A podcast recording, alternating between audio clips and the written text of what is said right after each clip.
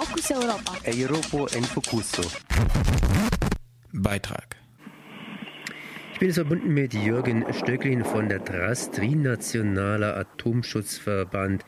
Guten Morgen. Guten Morgen, freut mich. Ja, Trinationaler Atomschutzverband hat sich hier seit 2005 darum bemüht und so erfolgreich darum bemüht, dass die Atomkraftwerke in unserer Region abgeschaltet werden. Zumindest Fessenheim steht jetzt dicht davor. Ist es das Ende der TRAS? Ja, also äh, dazu muss man vielleicht zuerst einmal festhalten, dass äh, Fessenheim noch nicht abgestellt ist. Es ist angekündigt worden von äh, Präsident äh, Hollande und seiner Regierung, dass es äh, bis Ende 2016 abgestellt werden soll.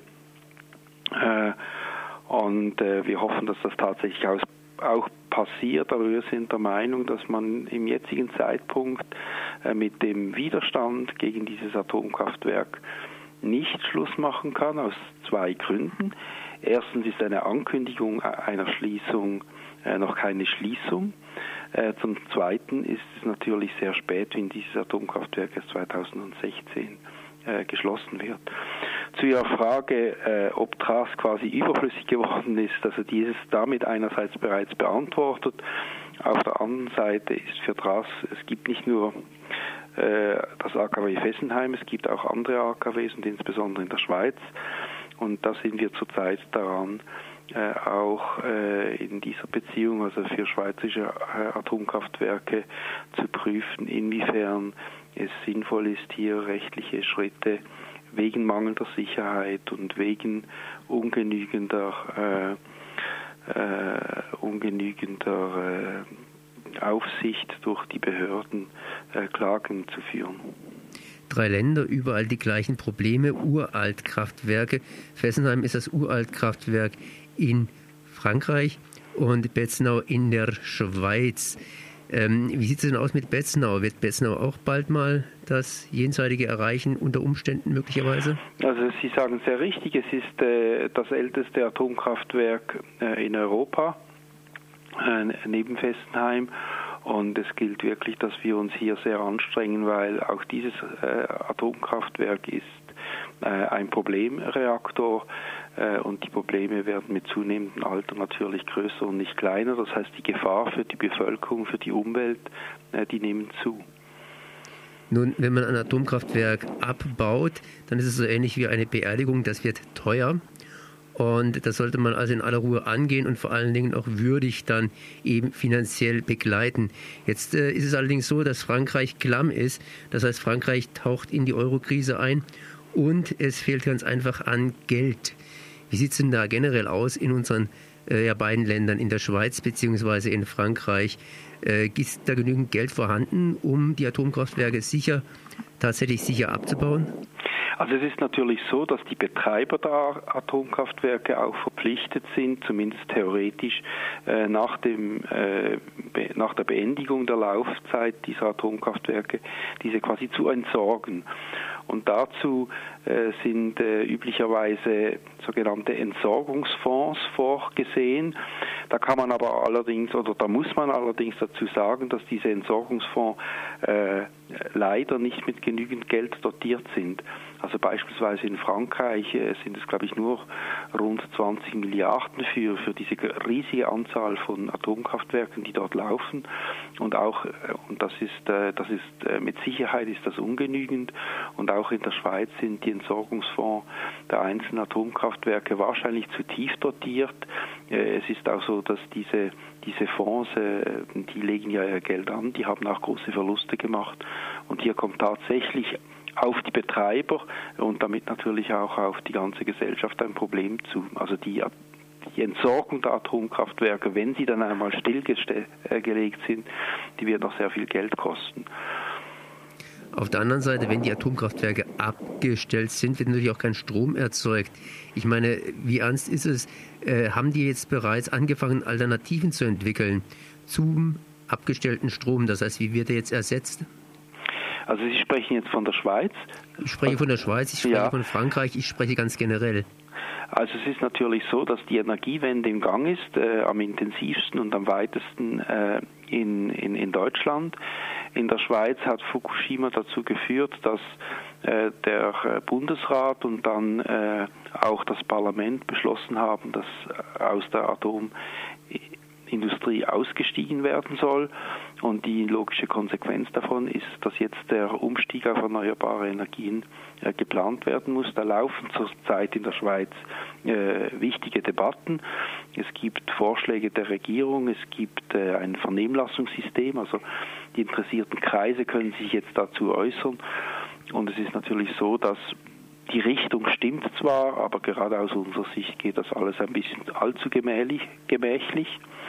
Äh, und da muss man auch Druck machen, dass dieser Umstieg funktioniert, weil letzten Endes, da haben Sie auch wiederum recht, ist natürlich äh, der Ausstieg aus der Atomindustrie verbunden mit dem Einstieg oder mit dem, äh, mit dem Wechsel zu einer erneuerbaren Energiezukunft und da muss man ebenfalls Druck machen, dass das funktioniert. In Frankreich ist die Situation so, dass mit dem Regierungswechsel äh, ja zum ersten Mal überhaupt äh, die Atomenergie zwar nicht in Frage gestellt wurde, aber doch immerhin äh, festgehalten äh, wurde von der Regierung, dass nun der Anteil des Atomstroms in Frankreich im Verlauf der nächsten Jahrzehnte von 70 Prozent auf 50 Prozent gesenkt werden soll. In diesem Zusammenhang soll dann eben auch Fessenheim geschlossen werden. Und das bedeutet natürlich, dass auch in Frankreich die erneuerbaren Energien gefördert und entwickelt werden müssen. Müssen ist gut. Gibt es da schon konkrete Schritte? Wie bitte? Gibt es da schon konkrete Schritte, was Handfestes? Ja, Sprich, es fließt da schon Geld? Äh, es ist natürlich schon so, dass auch in, in, in Frankreich die erneuerbaren Energien äh, vorwärts machen, noch nicht so rasant, wie das eben beispielsweise in, in, in Deutschland ist, aber es gibt auch in, in Frankreich Windparks. Und man muss sehen, äh, Frankreich ist ein Land, das äh, im Grunde genommen die besseren Bedingungen für Windenergie aufweist, als das in Deutschland der Fall ist. Und was natürlich bei all diesen äh, Fragen ganz wesentlich ist, ist die Tatsache, dass die erneuerbaren Energien eben immer billiger werden, damit äh, auch interessant. Und selbst die EDF, die investiert heute in äh, erneuerbare Energien, also in Windenergie, weil das ist wahrscheinlich auch äh, den Managern der EDF nicht verborgen geblieben, dass das äh, günstiger ist als neue Atomkraftwerke. Inwieweit kennen Sie sich in Belgien aus? Ich habe vor kurzem die Nachricht gelesen, dass der Reaktor äh, Tichance, glaube ich, heißt das Ganze, dass der jetzt nochmals entsprechend eine Chance gekriegt hat, zehn Jahre länger am Netz zu bleiben, sprich bis 2025, einfach weil die Belgier sich gesagt haben, wir haben zu wenig Energie, wir brauchen den noch. Also ich kenne die Verhältnisse in Belgien und in Bezug auf diesen Reaktor jetzt nicht genau, aber im Grunde genommen passiert eigentlich überall dasselbe. Äh, aus meiner Sicht ist es klar, dass neue Atomkraftwerke nicht rentabel gebaut werden können. Äh, und ohne massive quasi Subventionen von Staatsseiten äh, wird es keine neuen Atomkraftwerke geben.